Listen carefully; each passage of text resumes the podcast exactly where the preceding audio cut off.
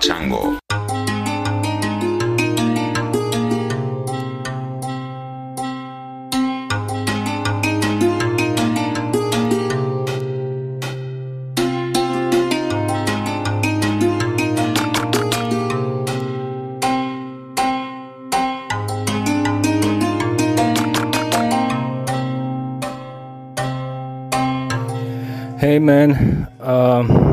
Been listening to your podcast like I don't know since 2014, something like that.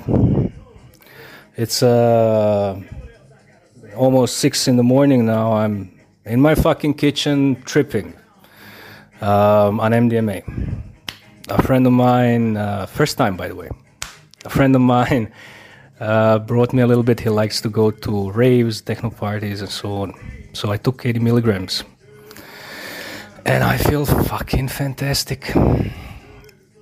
The last three years have been tremendously difficult, and uh, I couldn't manage to find my way.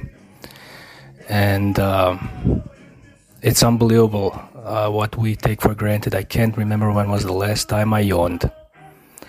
I was so tense. So I wanted to tell you that I appreciate you very much, your podcast and I hope you keep doing it. And I don't know, man. See you on the other side, whatever.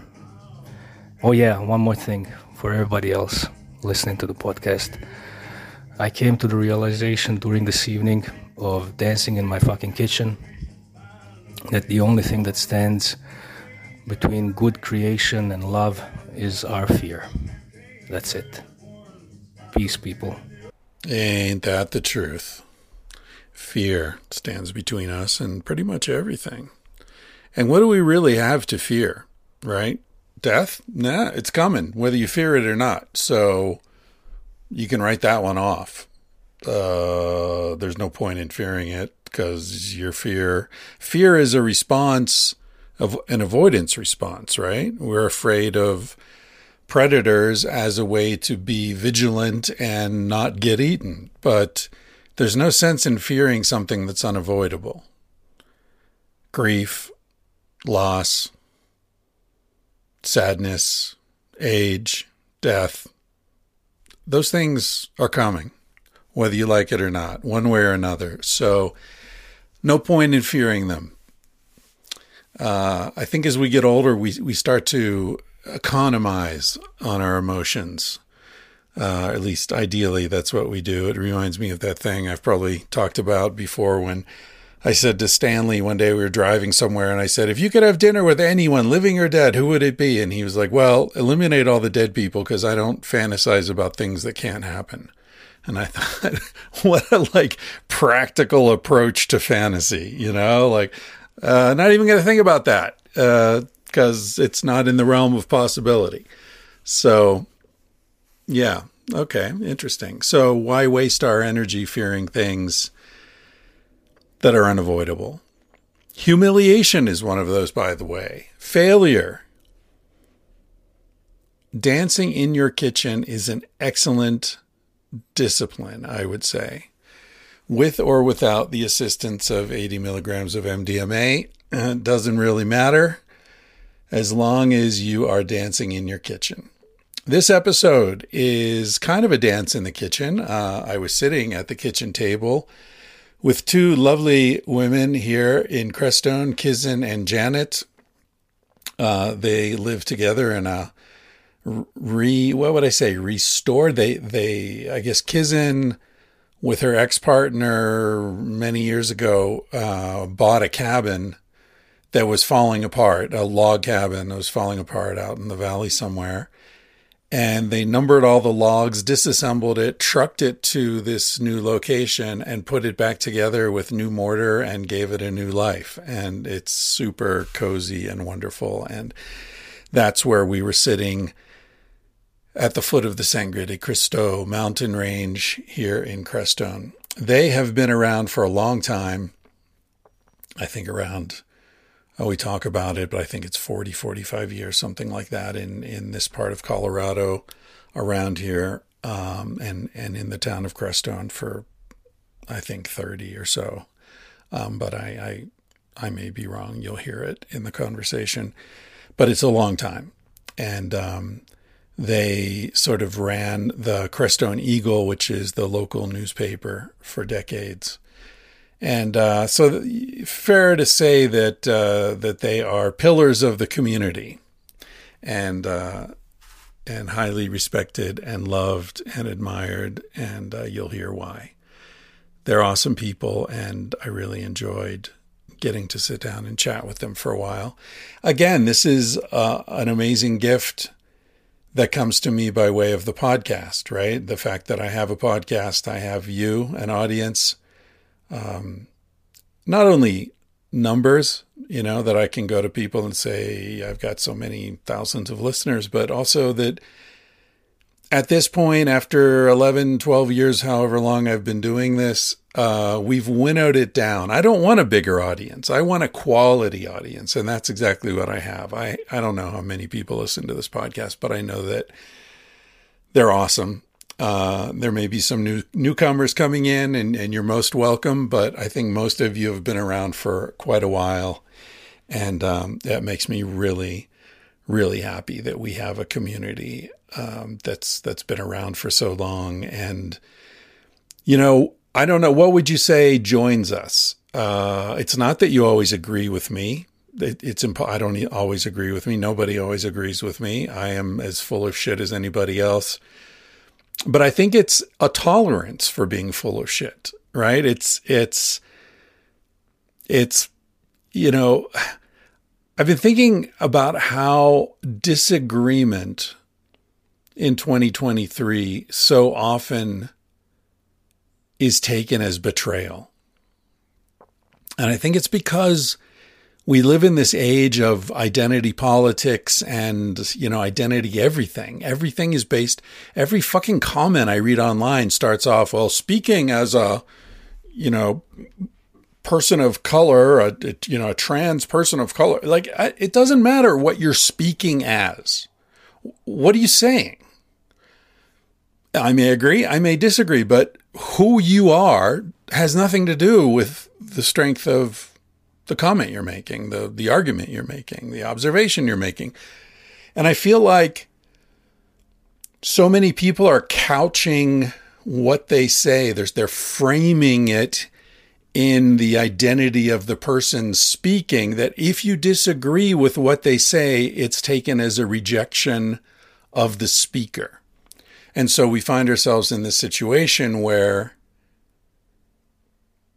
respectful disagreement appears to be impossible at least online you know in person it's it's in the real world it's a whole different thing. But online it certainly seems like um, people you know i get this all the time because people think they know who i am because they've you know read one of my books or they've followed the podcast or whatever it is or they just follow me on twitter or whatever. I'll say something and people will be like I can't believe you're saying this. Coming from the guy who wrote Sex at Dawn. How can you say that? Like, I'm a person. It has nothing to do with the fact that I wrote Sex at Dawn 15 years ago. I'm making an observation on a particular situation, and I have no obligation to fulfill your expectations, right? None of us do. And so I think it's an important thing to keep in mind that disagreement is not betrayal. In fact, disagreement is a favor.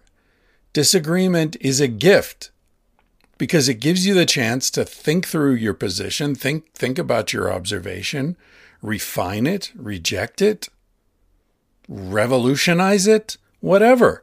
That's that's growth, right? Like if if you're if you believe that disagreement is betrayal, then you're never even going to grow because you're not going to be able to disagree with yourself right? You're not going to be able to say, I used to think X and now I think Y because I've had these experiences or I've met someone who totally, you know, disproved my bias or my presumptions.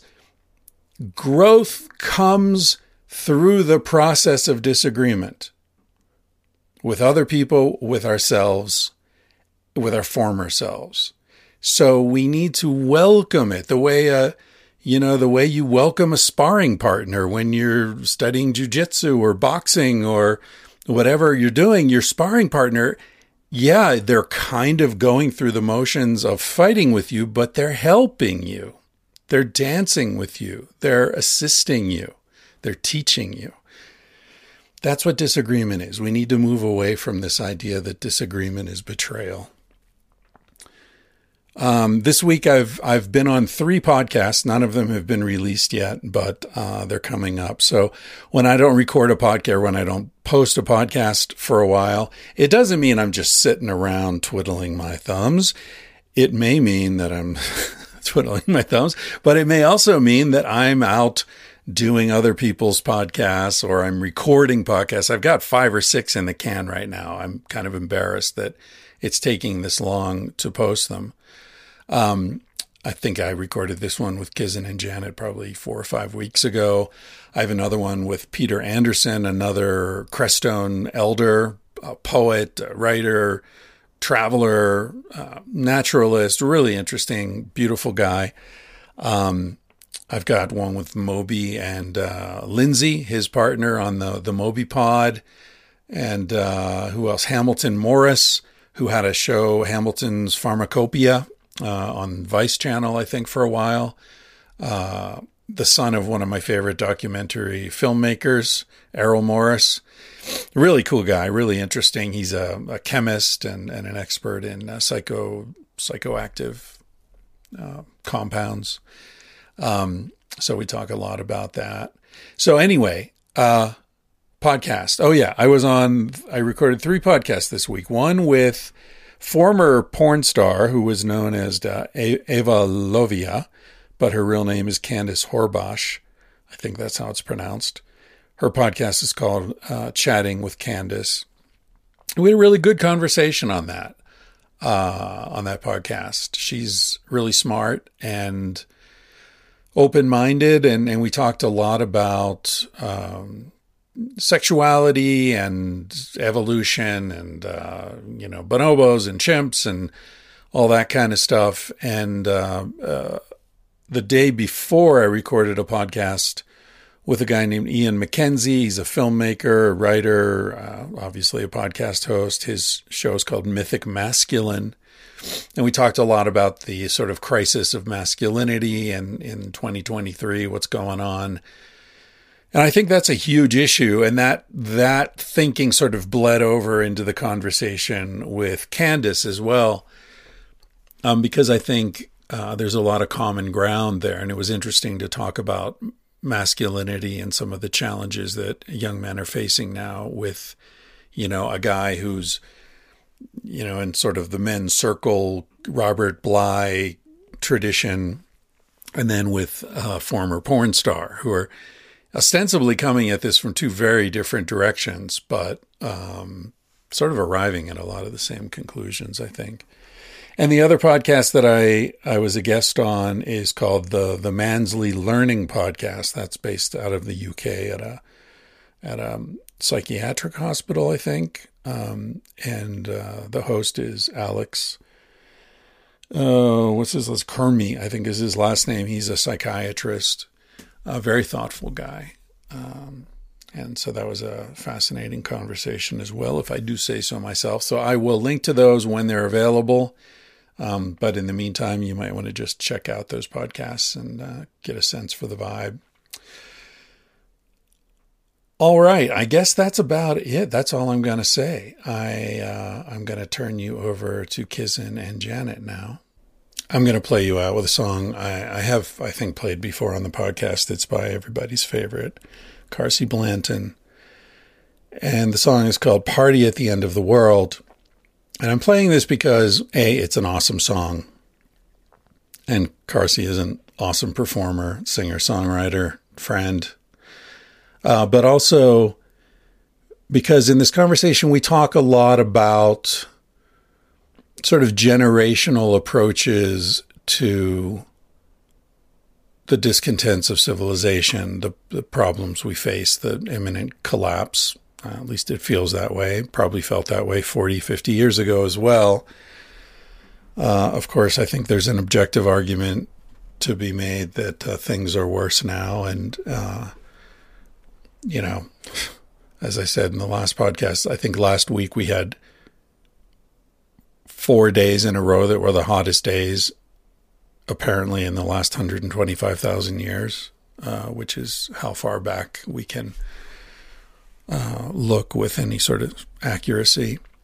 Uh, things are are really in a weird state. There's the most severe heat wave on record happening right now in the southwest, some of the worst flooding on record happening in the northeast. Uh, shit's weird out there. And what do we do? I mean, this is a recurrent theme on the podcast. How do you live a meaningful life with hope and optimism and joy uh, when you look around and your critical intelligence tells you that things are in a bad state and getting worse. How do you find a way to uh, to put those two necessities, one for being honest with yourself, and the other for finding meaning and joy in life? How do you integrate those? And I think that's something that uh, we talk about in this conversation, and it's something that Carsie is addressing in this song. Party at the End of the World, Carsie Blanton, thank you. Sending much love out to everybody. I hope things are going well for you. And if they're not, I hope you keep in mind that this too shall pass and uh, suck whatever nourishment out of the experience you can while you're having it, even if it's painful and despairing. It'll serve you well later. All right. Catch you next time.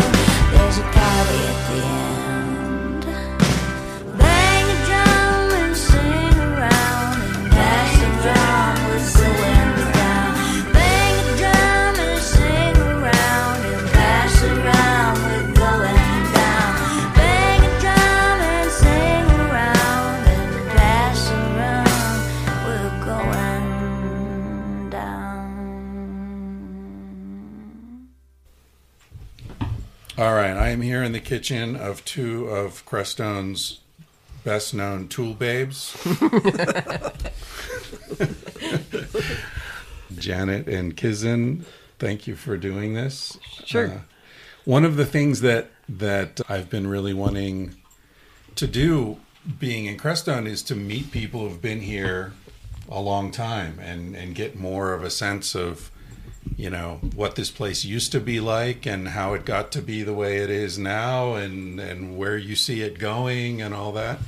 I've done i think i've done two podcasts with crestone people but three years ago or so when i first got here. Paul Kloppenburg. Mm-hmm. Did one with him. He's an interesting character. Yeah, he is. Yes. Did you know that he hitchhiked from Amsterdam to India in 1968 when he was 18 years old? I did not know that, but it does not surprise me at all. Yeah, I, I recommend people go back and listen to that. It's in the archives. He's the guy who started the whole uh, end of life, Uh-huh. uh, Mm-hmm. the Oh yeah, and and all he's that. there every time. Yeah, I've been there. yeah, Yeah, He's always- firekeeper. Yeah, fascinating. Anyway, you asked earlier how I heard about Crestone, Mm-hmm. uh, and I, I didn't tell the story, so maybe that'll be a good introduction.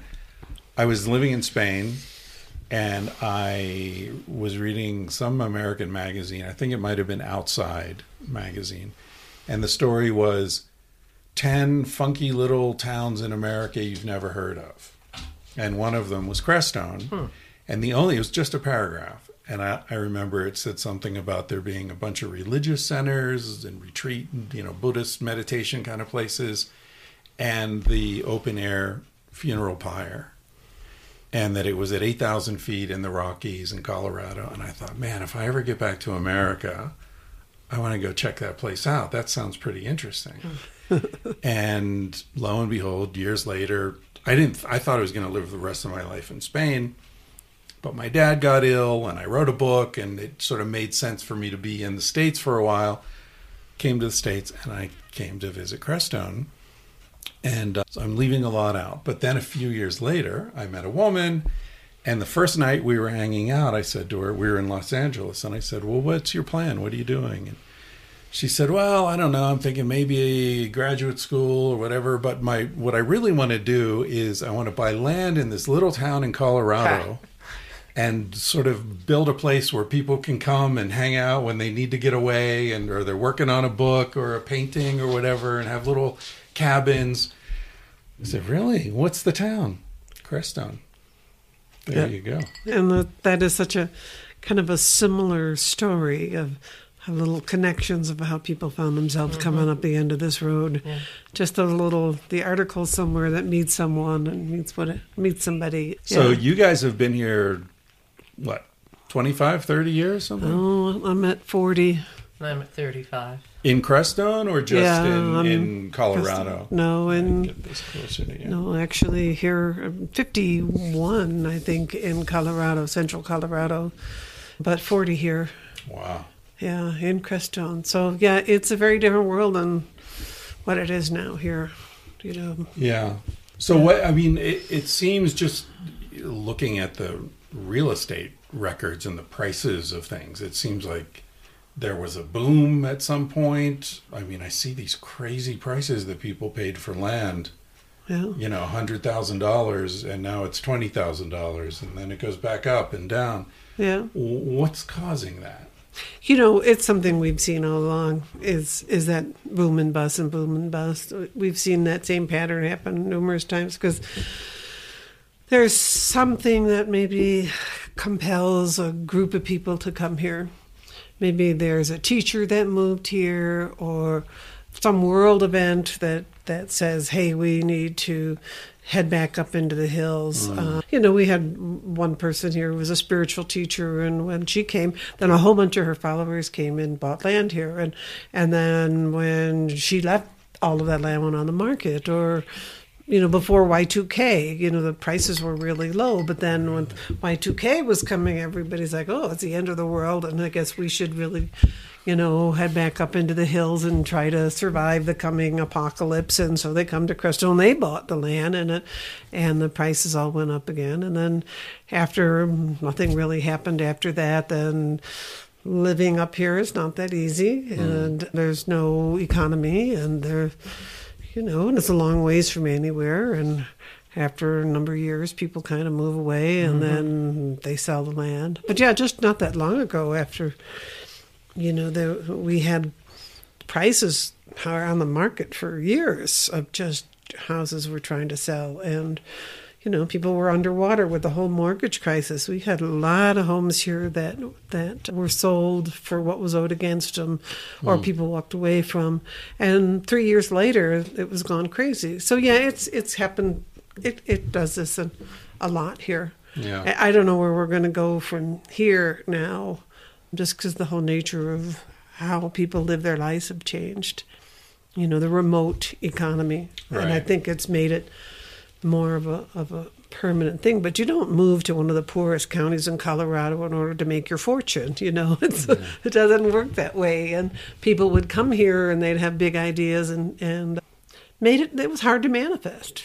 You know, this isn't an easy place to live. And we always laughed with the Crestone Eagle newspaper we would run an ad for a house for sale and you know we'd get the money for that ad for a good while and then it would sell and then like two years later the same house would be back up on the market and we'd run an ad for a while and then you know each time it kind of edged up a little bit or down a little bit but we still got the ad and so people asked how do you stay in business and we said oh it's like you know we recycle disillusioned visionaries and Yeah, you it's know, our renewable I know we make a little resource. money when they come, and then we make a little money when they go. You know, Right. It's a growing market. yeah. It's true. A lot of people, a lot of people, kind of come and go, Yeah. and and I think a lot of it too. It's just, you know, it's like a lot of places. You know, you come and you be here for a while and kind of see what it's like, and and I don't know. It's kind of like a, a stop on the game board, and you you you learn what's here. You rest. You you know maybe you know recalibrate your life and then and then you're off to something else and so it's not a good thing or a bad thing it's just kind of a, a way station along the way that people come here and you know then move on And it seems like people come here and it's just the right place for them or it's not the right place at all. Right. yeah. Yeah. A lot of people said that to us when we came here. They were like, wait a while before you make any long term plans because uh-huh. Crestone either accepts you or kicks you out. And it's pretty clear which it is. right we just ask people to not to to change their name before they move here because it gets really hard that we, you know, you introduce you as something or another, and then after a year here you have an epiphany and you change your name, and now we have to all learn your new name. So, like, do that ahead of time if you would, please. And, yeah. And the other thing Yeah. is, when somebody moves here, they're not allowed to try to change anything for two years. Two years. That's yeah, the. yeah, uh-huh. five years. Guess five years. Just, just listen. Just be here and listen. Just That's shut the other up. thing. Yeah, exactly. We don't want to hear it. Yeah, but Yeah. but that's all. You know, it's time's different now. So you, you know, it seems like it's three months, and you know, people get get involved in what's going on, which is good. Which is good. You know, new people bring new energy. And uh, you know, I've been here long enough that I've seen a lot of changes. People ask me, "So, how do you feel about that?" And you know, there's some nostalgia about things, about way they the town used to be or things used to be. You know, there's nostalgia about me being 30 years old. Right. You know, and but at the same time, there's just a lot of really good things. I mean, good people, good people moving here, and and so I can't say that I've seen any changes to me that feel bad. Yeah. you know, it feels like it's going in the right direction Yeah. overall. The concern I probably have the biggest about is the prices of things uh, make it extremely difficult for people who live and work here. You are not going to buy a house here in Crestone on any sort of job that you have in Saguache County.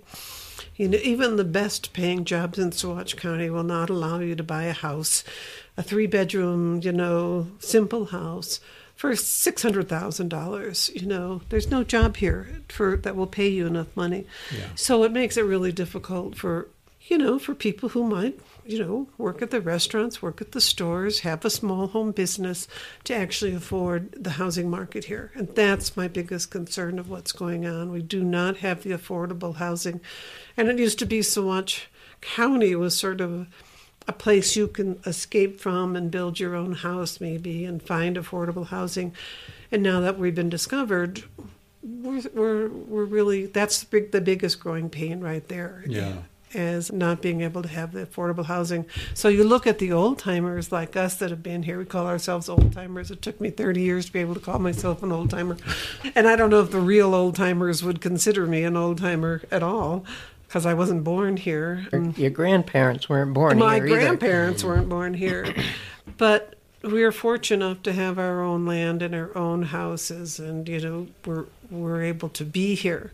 What that's going to be like in 20 years, I don't know.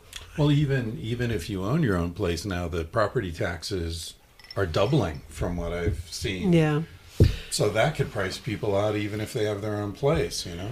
yeah, and that, from what I understand, that was an artificial intelligence judgment call, and I heard something. I don't have the facts on it yet, but Governor Polis is doing something to overturn this. Oh, really? because it's just hitting places really hard and it's it doesn't have the for especially like rural places we're not a cookie cutter sort of a neighborhood that every house is is valued the same Right. the structures are so completely different pieces of land are so different that we don't fit that model and there's been protests all around this the state within all the different counties saying hey we, we're not part of this this model you Yeah. can't just assess us in this cookie cutter fashion. So I think this is going to be overturned, and but we still are going to see increased assessments. You know, I had I had to laugh. We have a little piece of property over here, and last year it was assessed at eleven thousand three hundred. And and a little less than market value, and I got my tax assessment for sixty three thousand dollars. And I called up Pete Peterson, and I'm like, Pete, The assessor. the assessor, yeah. I said, if you if you can find me a buyer for that property for sixty three thousand dollars, I'll give you ten percent. Right. He's like, yeah, if I could find that, you know, we'd have a deal. But I mean, he totally gets it. Yeah. he totally gets That's it. That's good.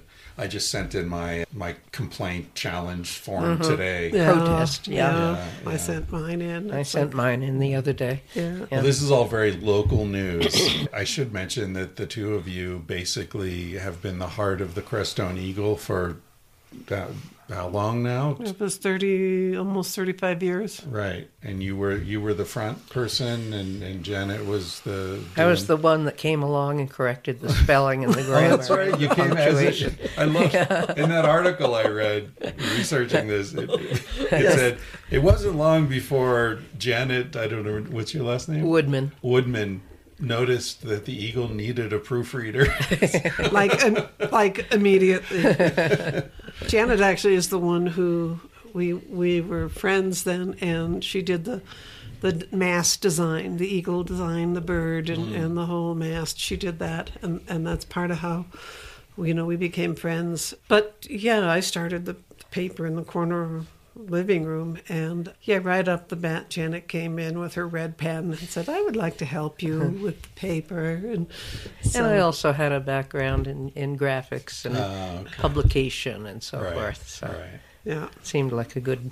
yeah And how how did you get here? What what was your backstory, Janet? I was living in Woodstock, New York, Oh yeah. and joined a women's softball team, third base. Uh, third base. And a friend who was on the team came out and bought a ranch in Moffat and was starting a women's retreat center, which of course was unheard of in Moffat.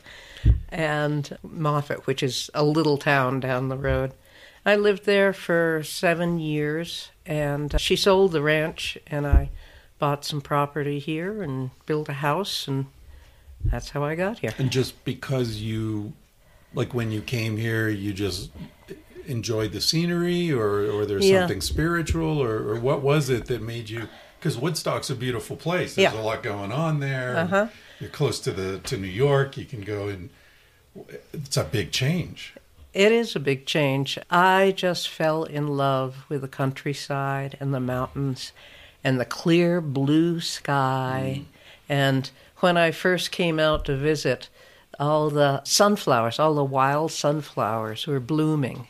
And we took a trip across the valley to Saguache, and I was sitting in the back of her pickup truck, and the sun was shining, and the sunflowers were blooming, and the birds were flying, and I just thought, this is heavenly. Hmm. I want to be here. So when she asked me to come and help her run things on the ranch, I, I definitely said yes. And I had had some experience in construction, so hmm. she needed somebody who could help fix things. So it worked out well. I'm I'm detecting a pattern here. You come in and help people do things. yeah, they're the initiators, and uh-huh. I come along and say, that's a good idea. I'm a tool babe. I can help with this. Right. Did you grow up in a in a rural area? Where'd you grow up? I grew up in a suburb of New York and then Concord, New Hampshire, hmm. which was about 30,000 people when I was there. Right. And but we used to spend our summers in the countryside in in the woods in hmm. New Hampshire and I just loved it there. Yeah. So, yeah, I it's you talk about going down to New York City from Woodstock and boy, if anything I would go further deeper into the Catskills or up Right. to the Adirondacks Yeah. or somewhere around nature. And I lived for lived in suburban New Jersey when I was married to my husband and I just I felt myself withering hmm. and there just wasn't enough nature. Yeah. So when I could when we split up, I moved to Vermont and Yeah. Enjoyed Vermont. When was that? That would have been in 79. 79. Jimmy I- Carter was president. Was just about to have a big shift. It was going to be morning in America. I remember I was pumping gas. I had a job. I was in high school and I was pumping gas during the gas crisis. Remember when it was mm-hmm. odd and even license days? and- Long lines of cars. Yeah, Yeah. yeah. That was that was crazy. I I see what's happening now in this country, culturally, politically, economically, and it feels to me that it started in 1980. Yeah. Like that's when there was a, you know, on the one hand you had a guy who said, "Turn down the thermostat, put on a sweater. We're putting solar panels on the White House. We're going to go metric." You know, just like all this good sense. Let's grow the fuck up already. and on the other hand, you had this totally fake, divorced, moral hypocrite, you know, with a gay son he didn't want to talk about, and just like everything was fake. Yeah, I agree. I think that was that's when that's the turning point right there, and I just think it was a, a real cultural black backlash from the '60s and you know hmm. the Civil Rights Act and the feminism and anti-war protesters. And there was a real cultural shift that was happening right then. And like you say solar panels on the white house and and i think it, it did i think it just freaked out a lot of people women need to be in the home and in the house and and you know this moral majority kind of came along and there was it was just a real swing way swing to the right and Yeah. and you know we had a brief swing to the to the left come in when Obama got elected, but you know, when we got the right to get married, uh, which was great. But yeah, I, I agree with you. I think that 1980 was a big shift, um, and and, and our and our country just, you know, has I don't think has ever recovered. Yeah. Yeah, Yeah, I don't know if it will. I mean, you know, 40 years later, we're still talking about trickle down economics as if it makes any sense. Hmm. You know, I mean, just just last Yeah. week, this whole debate about the yeah. Debt limit. They it's go like, over that We gotta over screw and the poor over and over. harder, yeah, you know? yeah, Like, yeah. Tighten up on them. No, Yeah. no taxes on the wealthy. No, no more, no more taxes, and and all of this stuff about well, you know, we have to cut, you know, public, you know, spending and and help within, you know, cut out aid programs. You know, early childhood education, on and on and on. Uh-huh, and that's all just what the we issues. And but let's not, you know, tax the wealthiest people in the country Or cut the military. Right. Yeah, right. no, it's God it- forbid that. yeah. There's there's a reason why we live at the end of the road at the end of the road.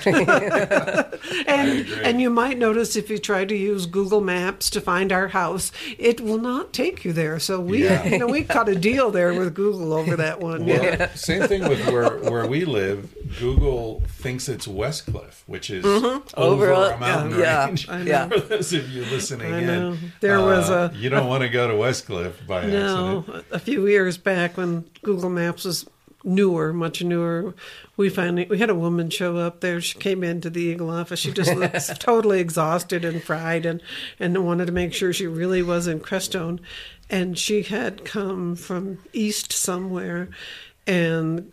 Google had sent her to Westcliffe and had her take a county road then up into the national forest, which then turned into a two, you know, just a little two track up Right. to by the side of San Isabel Peak, and then it said walk seven miles. and like she had this whole thing, and I'm like, did you ever like look at the map and realize there was a fourteen thousand foot, one hundred mile range or mountains Yeah. between you? No, she was just following the directions. Yeah. She finally asked somebody.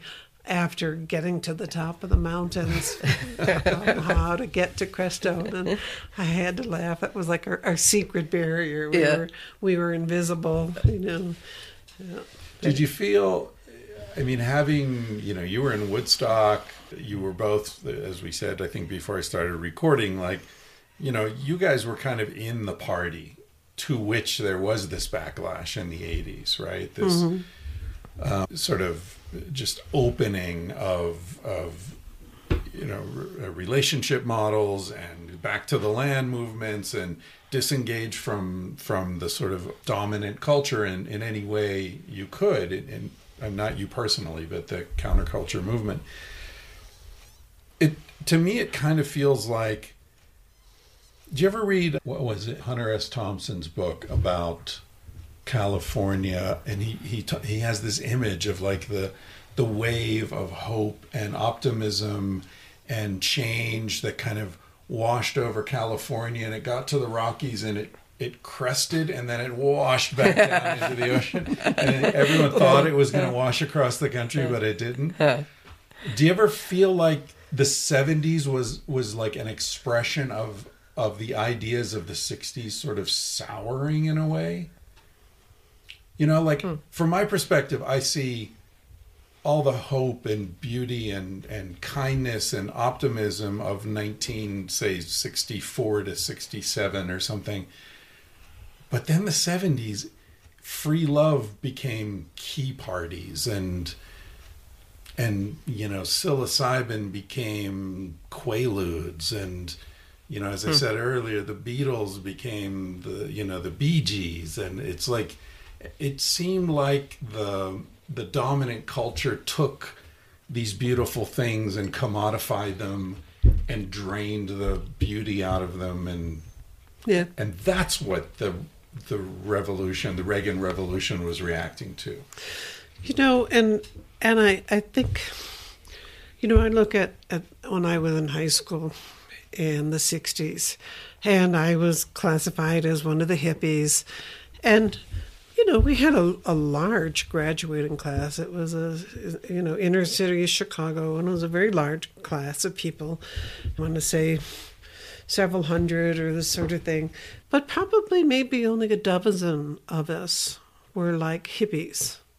And so while you know that whole cultural thing made a great big splash in Woodstock and and in all of the music and all that, it was really only a small percentage of the population hmm. overall. The vast majority of the population were not living in Greenwich Village or Haight Ashbury. You know, they were in St. Louis or, you know, Birmingham or whatever. But they, it was not all the way across the country. It wasn't as large of a movement as it appeared. You know, and yes, everybody listened to the to the music, and but the vast majority of the population, it was like, okay, that was an awful lot of fun, and we all kind of grew our hair long and we smoked pot. Now we're going to go get a job and we're going to go into the society and trying to earn a living, and it's like the party's over. And the, the people who really kind of had that vision moved into places in life where they were either trying to make a, a difference, you know, went and continued their education, but a lot of it was just this mass inertia of society that could not be just changed by all of us getting together and singing songs. Hmm. It, it wasn't, in some ways, it wasn't big enough to deal with this whole societal inertia that that was really there. It was like a, it was like a, a, a time period of fireworks that was just wonderful. And then things had to take root and then you get into the slog and that's what i see it was like we all believed that if we just kind of wished enough it would all happen. You know imagine all the people. Okay we're going to imagine all the people now we have to pick up the shovels and the hammers and we have to do the really hard work of trying to make this dream come true.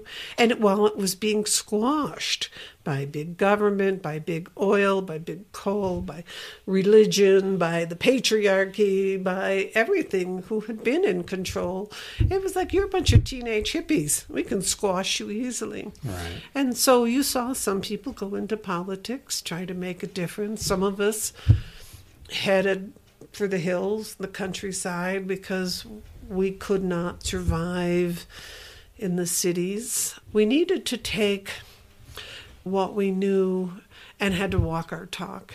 And that was the thing. Okay, so we want everybody to, you know, stop using pesticides and eat organically. Okay, now we need to go grow and have the farm. Well, growing a farm is hard mm-hmm. work. Mm-hmm. It's really hard work, and so you have to walk the talk. And I think part of that's what happened is is there was a huge opposition to things. Plus, you know, when you're young, you just think that if you just wish upon the star, it's going to make it true, and you know you have to do the work. What? And and I think that's part of what happened in the seventies. It's like okay, let's just create a different party, and mm. and yeah, we went to the Bee Gees, which I kind of like the Bee Gees. Yeah, nothing against the Bee Get out there and dance. I mean, All right, but I mean And- Saturday Night Fever. I know. Staying alive, staying alive. oh, oh, oh, oh. But yeah, but it's, it's not the revolution, you Yeah, know. yeah. It's not Yeah. the revolution. And I think an awful lot of the hippie kids came from middle class families. Yeah, They didn't repair cars and work the farm and do all those things. So They didn't necessarily know what work was. yeah, yeah, yeah, Yeah. and it and it doesn't. You, you know, there again, what you just said about when you're just a working person. Being able to go and protest all day is a bit of a luxury. Mm-hmm. you know and it's like trying to have these noble causes is a bit of a luxury when you need to just put food on the table Yeah. and and it when it came around again with Obama in the office I really felt such hope like okay these seeds that were planted are finally bearing fruit and you know, all of a sudden we had gay rights and we had more women's rights and there was more racial equality coming around and we were just extremely optimistic about what was Yeah. going on. And then, oh man, the shit hit the fan. I could not believe it. I could not believe it. yeah. I have or had three Obama shirts. You know, the hope and change, and Yeah. I haven't worn them. I mean, I probably wore them once each, and and then it's like, well, this guy's like, you know, the whistleblowers go into prison, the the drone attacks in Pakistan, and it's like, I, I still think Obama. I still think I'd really enjoy sitting down and talking and hanging out with him, and I think i think Michelle loves him, which you know that's. I, I look at the family like mm-hmm, it, mm-hmm. how how does the you know how do those kids feel about him and and it's like well they love him he's mm-hmm. I think but even a really decent guy in this in this situation I think it, it's what you said about inertia you can't stop the military industrial complex. You can't stop capitalism and big oil, and mm-hmm. it's going to do what it does. I, Yeah. I, I have this.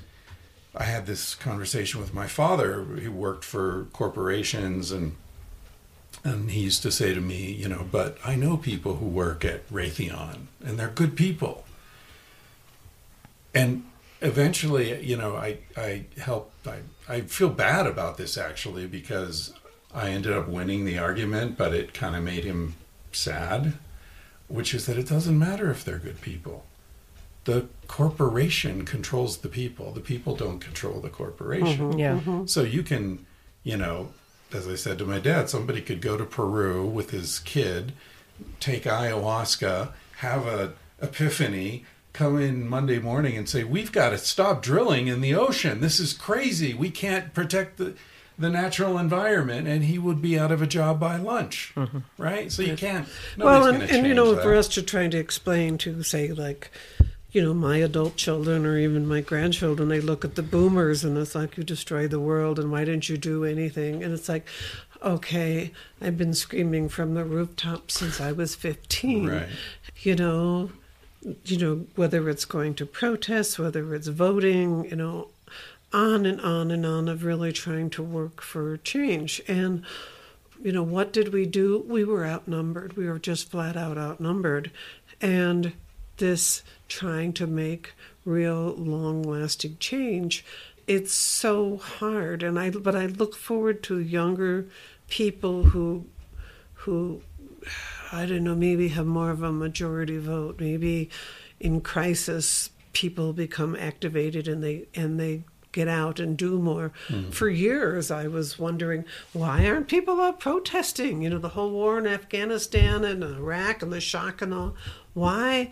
It was my generation. We were in the streets by the millions. Why is nobody protesting this that's going on? What, what happened? And you know, having conversations with the generation younger than me, it's like, Mom, we have got a mortgage and we have children and mm-hmm. we have this job and there's nowhere in our life that we can go and protest and we don't think it's going to do any good anyways. And also, since there's no draft, we don't know anyone who's in Afghanistan or who's died. So it doesn't really affect It's a different us. world. Yeah. Yeah, it's different.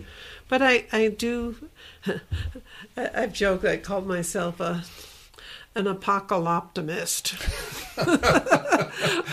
Which basically means that you know it's all going to hell, but it's going to oh. work out in, for the good anyway. I'm going to steal that one. That's great. I, I've often described myself as an optimist, you know, wrapped in a pessimist inside a hope, a hope, you know, a layer of hope.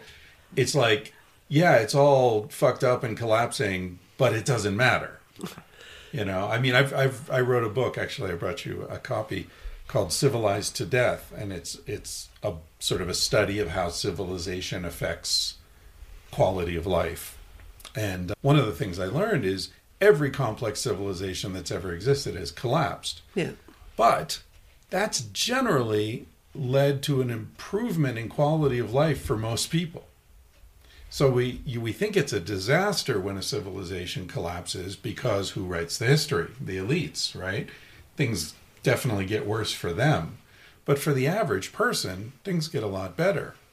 There's one section, there's a beautiful book called Paradise Built in Hell by Rebecca Solnit.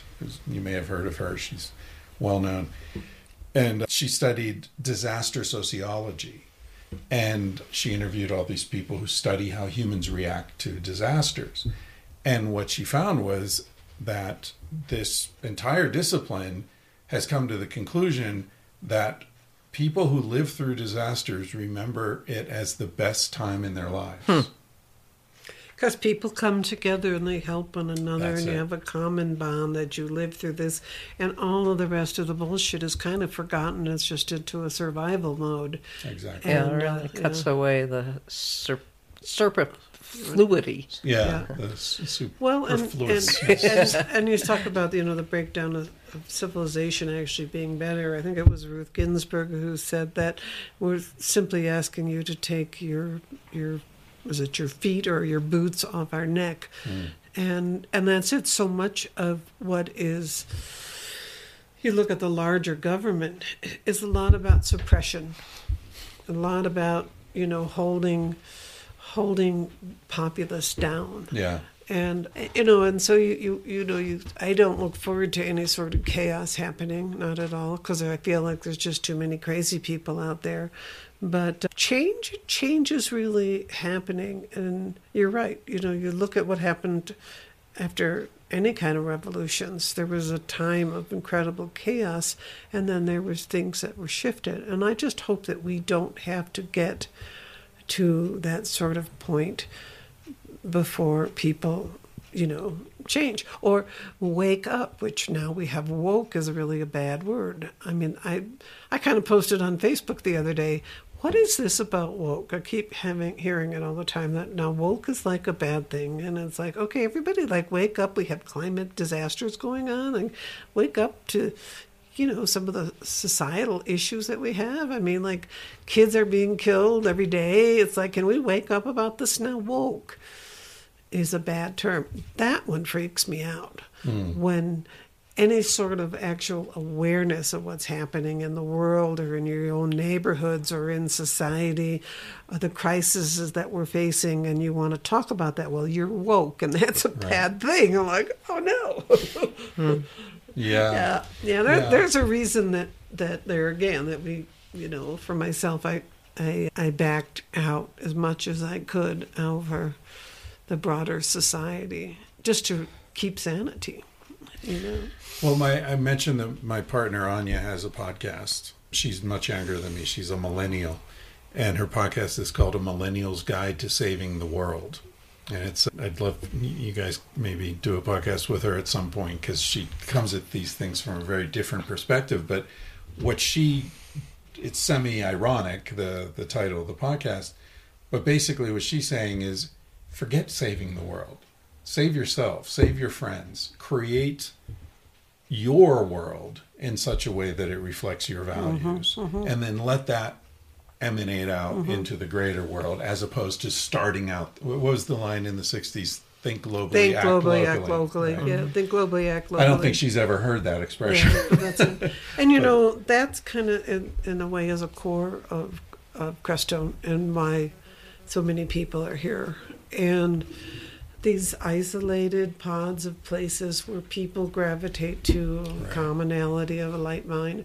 And that's a lot behind Crestone is that acting locally you know, that you see the people who have come here, not just here, you know, places like Paonia and a lot of the smaller communities where they're looking at how do we be more food self sufficient? How do we live lightly on the land? How do we start a recycling center? It's like, we're, all right, we're not going to try and get the, the, the U.S. Senate to do recycling, we're going to create a recycling center in our own town. We're going to grow Right. our own food, or we're going to start a charter school, and we're going to, you know, teach our A children this way.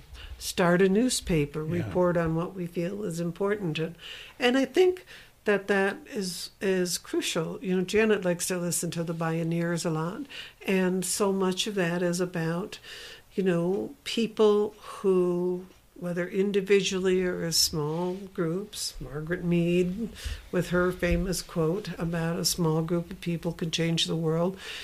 And, and here we are doing things like the longest continuing energy fair used to hmm. be called the Crestone Alternative Energy Fair until it was no longer an alternative. It was, you know, solar energy went mainstream.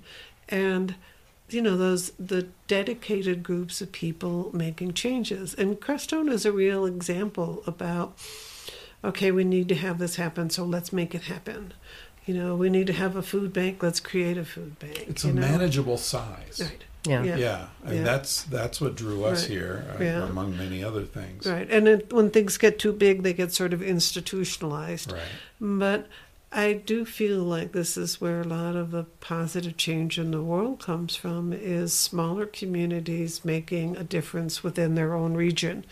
And there's only you know there's only so much you can do. I can't do much as far as the the you know state or federal level on things. But I've been on the Crestone Town Council for about 24 years.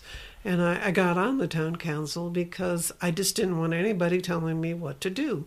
And so I was like going to be on the town council gonna tell other people. make sure that you know we were you know any rules that were passed are ones that we can live with and went from being like very anti-government to like being the government and it has been an amazing learning experience uh, to say okay how do how do we govern ourselves and it's crucial. How do we come to agreement on things?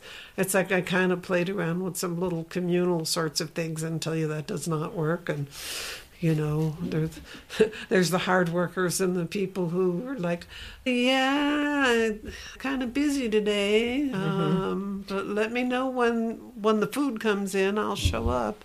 So communal stuff, I'm not a real well, it just never worked for me. I don't know, other people make it work. But how do we govern ourselves in, is, is crucial. And on a local level, that's when you could really make a huge difference. You, I'm so proud of like the governance in Saguache County on some of the issues that they're taking on, and they're like the mouse that roared over some different things. This, you know, the people in Crestone, people in Saguache County, is in the town of Saguache, have done things that change state law because of their activism. The whole San Luis Valley is a lot of environmental activism has helped change water law in Colorado by their activism that was small and strong that forced changes on higher levels. So it's that grassroots activism. And this is where I've seen change really happen is at that grassroots level that just grows and grows and grows. Right. You know. Well, that's what I was getting at when when you said, you know, this is one of the reasons I disengaged and sort of, you know, took myself out of the the tumult of, of revolutionary politics or whatever it was. You know, before we started recording, you showed me around your property here. You guys have a beautiful garden. You have an orchard. You have you're keeping bees. You've got honey. You've got pollinators. You've got a well. You've got a beautiful view. I mean, you've created a world. You're living in a reconstituted log cabin from the 1800s. I mean, this is awesome, right? But it's it doesn't need to be global. It doesn't need you and and then your work in the newspaper and I mean in the local government. Like you're exemplifying the values. Mm, yeah, right? Thank you, thank you. And I find that there again, you know, whether it's being being a mentor, you know, we were fortunate, both of us. We've had people who help mentor us and things, and to be able to create the sort of things that we believe in, and and then show people, okay, yeah, you you actually really can grow broccoli at this altitude. This is how you do it, you know. And, and it's like, oh yeah, look at this garden. How do you do that? And and you do. You make a, a, a small difference in a small circle, you know, like ripples that spread outward. And, you know, hopefully people will learn. And, you know, we've, we've learned step by step. And mm-hmm. We've been fortunate that a lot of people helped us to achieve what you see here. And, and it's all really pretty much recycled and very funky, and it took like 30 years to create. You uh-huh. know? Yeah. Yeah, but it's. Thank you for saying that. It's is we're we're very fortunate to live in such a, a special place, and you know I, I But love this I piece think of property. people get stuck because they look at the top of the mountain and they say that's where I want to be, and they don't look at the path in front of them and take steps to get there. Mm-hmm. So they just spend their whole lives saying, "I wish I were up there."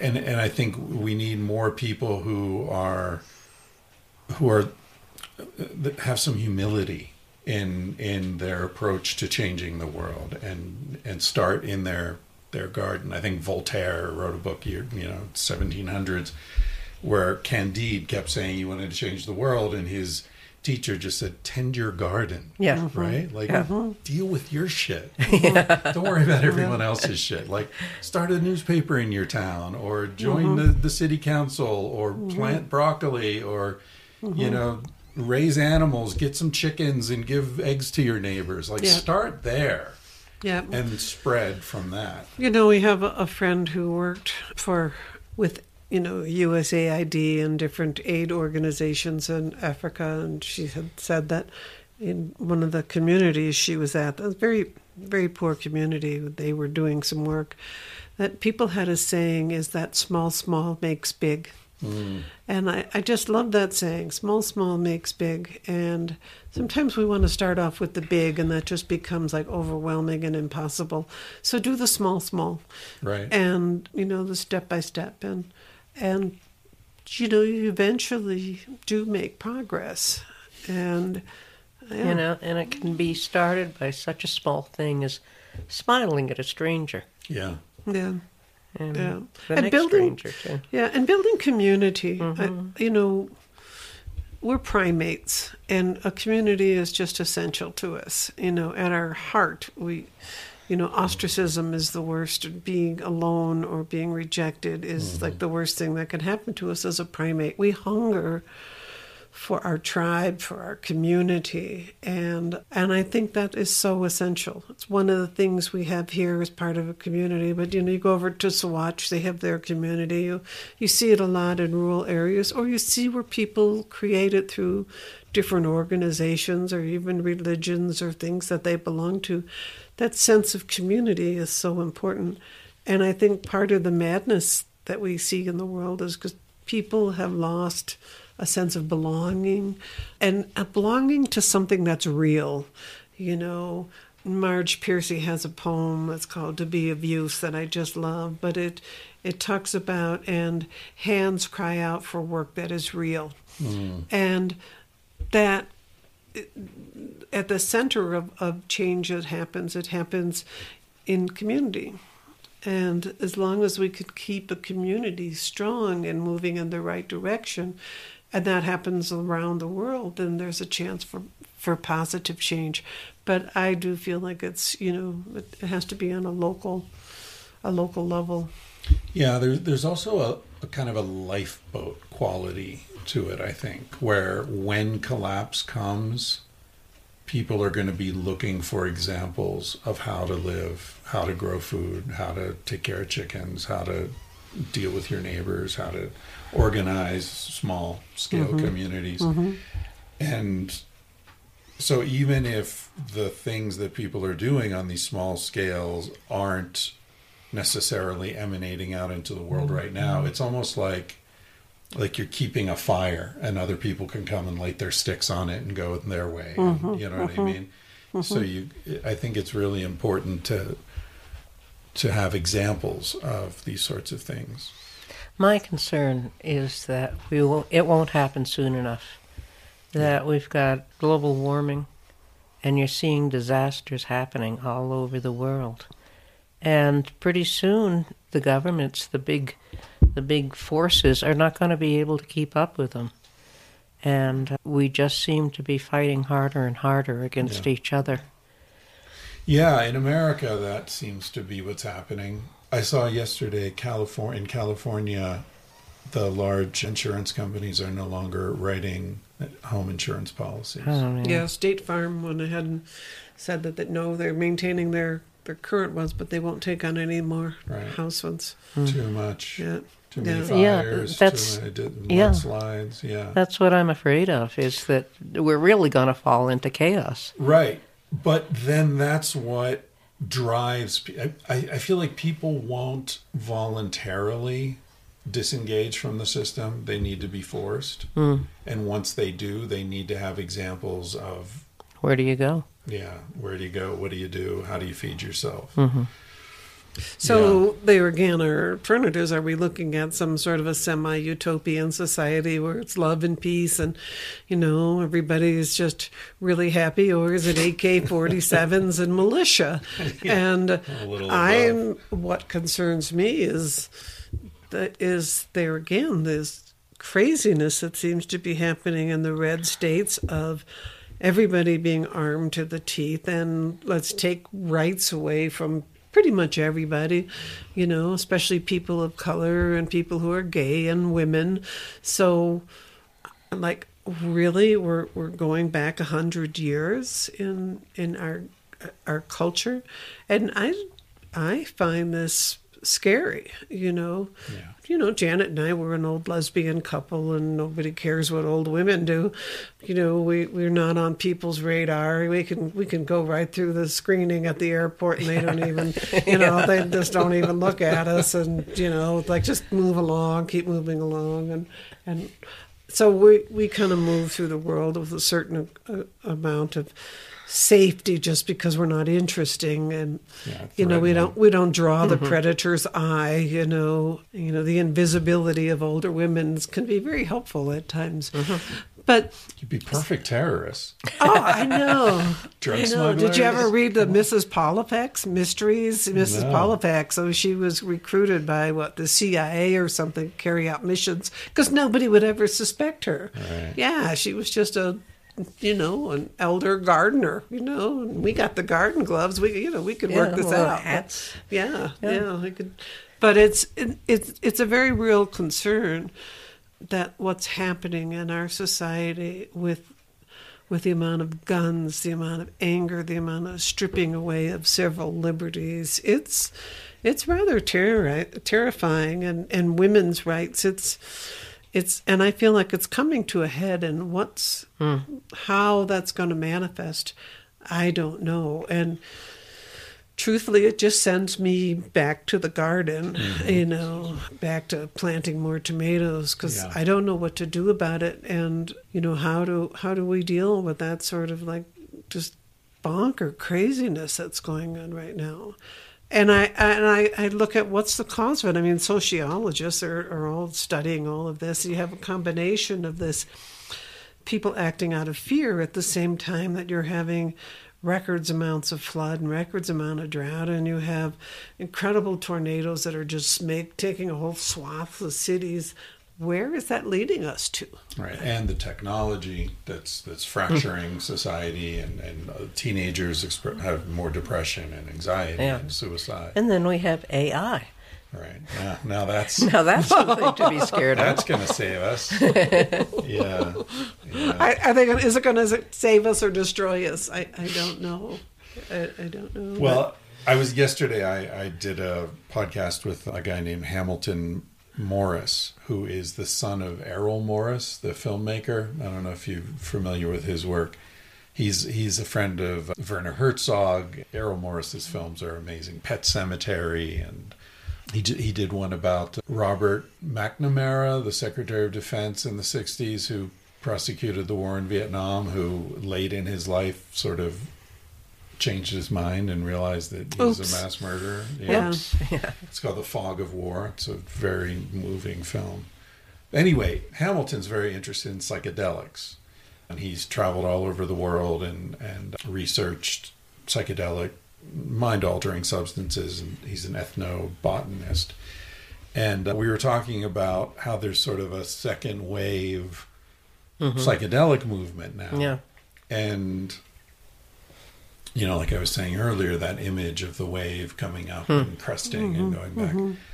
It feels like there's another wave coming in terms of psychedelics, in terms of back to the land, rejection of of corporate food manufacturing, and people are looking for alternative ways to live their lives. And so I kind of I wonder, do you feel like do you see that? Do you see that maybe there's a resurgence of some of the values of the 60s and early 70s, but they're coming back now a little chastened maybe by the excesses and the mistakes that were made the first time and maybe with a better chance of of making more headway because we don't have Timothy Leary saying everyone should take acid immediately and we're going to change the world. We there's not that kind of like crazed enthusiasm. you know yeah and yeah the part of the plan in the 60s was to like introduce lsd into large cities water supplies you know maybe could you know blow everyone's mind and wake them all up and no i i do i do see this actually we've had some conversations recently with some folks about things like microdosing and and the therapy that's now happening with the psilocybin mushrooms and a controlled therapy colorado's passed laws now to make that legal and how they're really seeing trauma being heated healed through that, that trauma being healed to clear brain pathways and working with veterans or you know, people who've suffered trauma as a as a mental health tool, and I find that really encouraging. I mean, that's what happened with LSD. How it started off to be, you know, a, a psychotropic that would help with mental mental health therapy, and and so yeah, I see that coming back around, and with more of a kind of a controlled aspect to it, and I find that very encouraging. That that maybe that could lead to some sanity or it can treat trauma. And certainly it just shows a different way of approaching the same problem over and over again that let's let's let's try something else. Maybe this will work. So I find it encouraging that as you say it's not like this big fireworks flash of of you know everybody you know drop drop drop in and drop out or Yeah. what was that? Turn on, tune turn in, on, turn out. off. Yeah. Um, yeah. and but I, I I I think there's a lot to be said for it, and the fact that we look at what happened with with marijuana, with two states first going with the medical. I mean, this going with the medical marijuana, and that sort of just opened up a door. Mm-hmm. I mean, it just opened up a door that has been nailed shut for decades. And then went with the recreational marijuana, which was, of course, going to collapse society as we know it. Didn't happen Yeah. you know, it just did not lead to greater crime, and you know, it it actually, you know, other than state coffers having a lot more money, did not really seem to destroy society, and so I I am encouraged by Yeah. by that. And, and isn't that reflected also in, in other ways, right? Like in terms of what you said about, you know, communes and the sort of free love. We're all going to, you know, chip in and own the place together and everything's going to be wonderful. I think young people now know that doesn't work. So young people are saying, wait a minute, maybe what we could do is we could invest in some land and each have a, our own house. Mm-hmm. We're not going to sleep with each other's partners, maybe, you know, or maybe we will, but that'll be separate from the finances, you know. I feel like, I, I- I mean, I'm not a particularly hopeful person, so I'm grasping at straws here, but I feel like maybe one thing that is hopeful is that people coming up now can look to. I have a friend named Lloyd Kahn. He was the shelter editor of the Whole Earth catalog. Remember? Hmm. Oh yeah, The original. I had a copy. No, mm-hmm. me too. So did I. That was one of my favorite books. The big, I love that book. Yeah, that's thick. Anyway, Lloyd's in his 80s now. He's a wonderful man, and he he sort of started the tiny house movement, uh-huh. which now Yeah. is you know everywhere. But he, for years, was building geodesic domes. He was the geodesic dome guy. You know, he knew Buckminster Fuller. He went all over the world doing. And one day he looked and he said, "You know what? This really these aren't very good to live in. They leak. The tolerances are really bad. It's a great idea in theory, but in practice, it just doesn't work. And to his credit, he let go of it and he said, I'm sorry, I just don't do that anymore. Now I'm doing this. And I, can I feel like there's something like that's a microcosm of what I'm trying to say that people are learning from the mistakes of that first wave. Mm-hmm. Well, I, I certainly hope so, and and and I don't know. Really, I, I don't think people come like to interview me and say, "So your generation kind of blew it." You know, what did you learn from your mistakes? I mean, I've never been asked that question. Well, you're a, an old woman. Yeah, Nobody asked you your you know. opinion. So, but I, I, what I feel is, I don't know if I'm, a collective consciousness is maybe not the right word, but it's getting closer to that. When I look at the younger people and I look at like my grandchildren that are now of the Gen Z, the Zoomers, they are so interconnected with the world and their their society, their generation in a way that we never were. through the internet, through whether it's YouTube or TikTok or whatever you know methods that they're using. They're biracial. They're you know, by gender. They are so open to new people and new ideas and new cultures.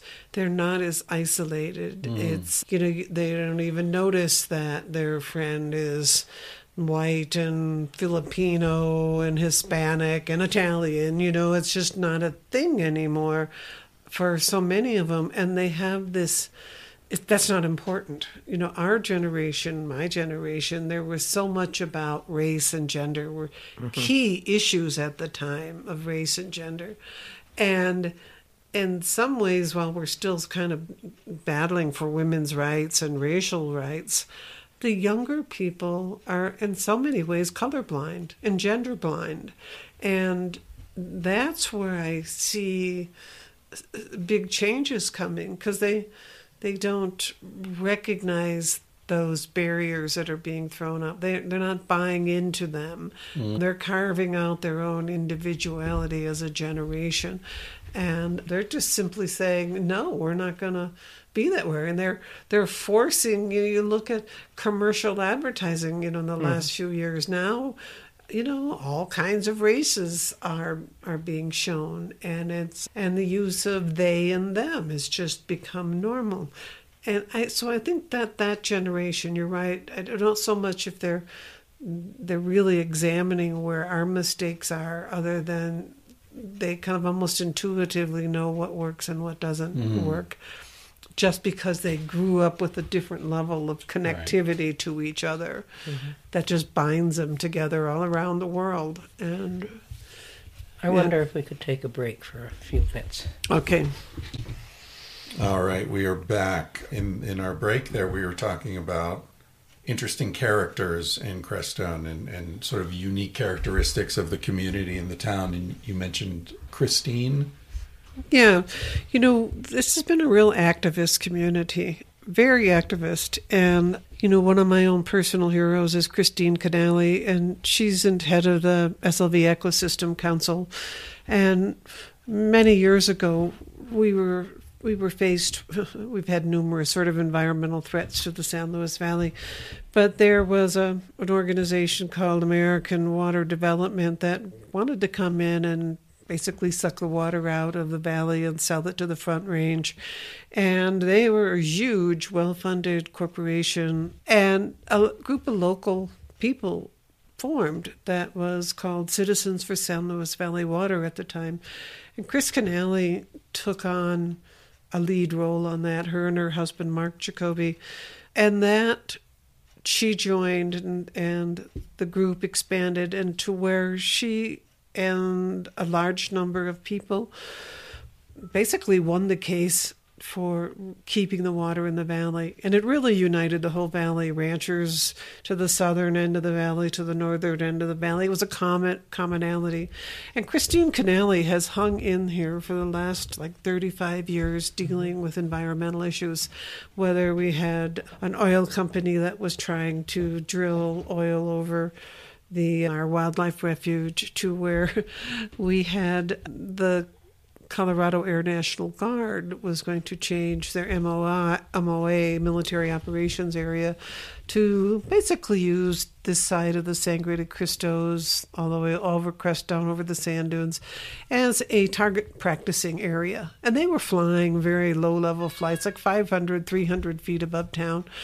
Chris Canaly was one who was there again, another open space alliance was formed, and her and another several dozen people just fought them. And and we as the Crestone Eagle, month after month after month, we put this story on the front page. And this is independent journalism. You know, we we hammered on this like we did with AWDI, and we hammered on them with the Open Space Alliance, and and we ended up fighting the. This was the Colorado Air National Guard plus the U.S. Air Force.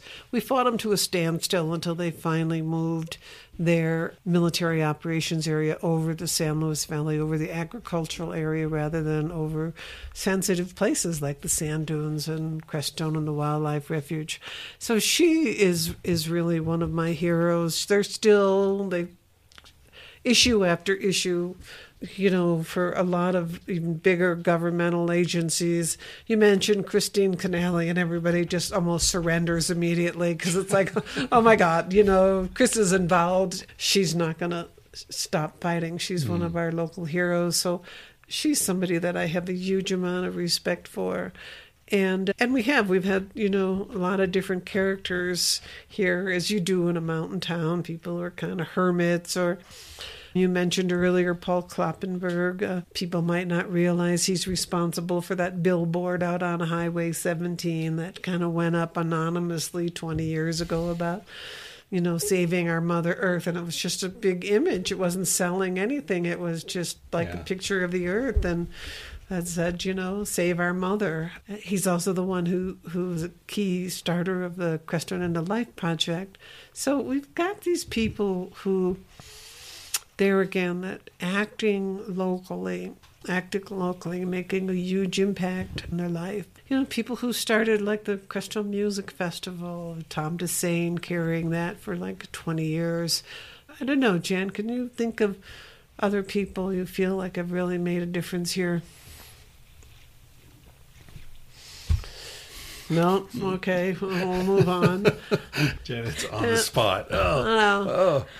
But you- I think that there are indeed groups of people like what's happening now with Living Wisdom that have worked for years to try to create affordable housing, neighbors helping neighbors that really assists people, and homegrown activist groups that Yeah. have really made a difference. Right. Yeah, and the the Crestone Free Box is Oh, yeah. such a cool thing. Yeah. I helped them in the renovation of that, and it's just so nice to have a dozen people get together and Yeah. like, oh, we're gonna put a new roof on this, and Yeah. and just a place where you can leave things, and if someone needs something, you know, drop by, and you might find it there.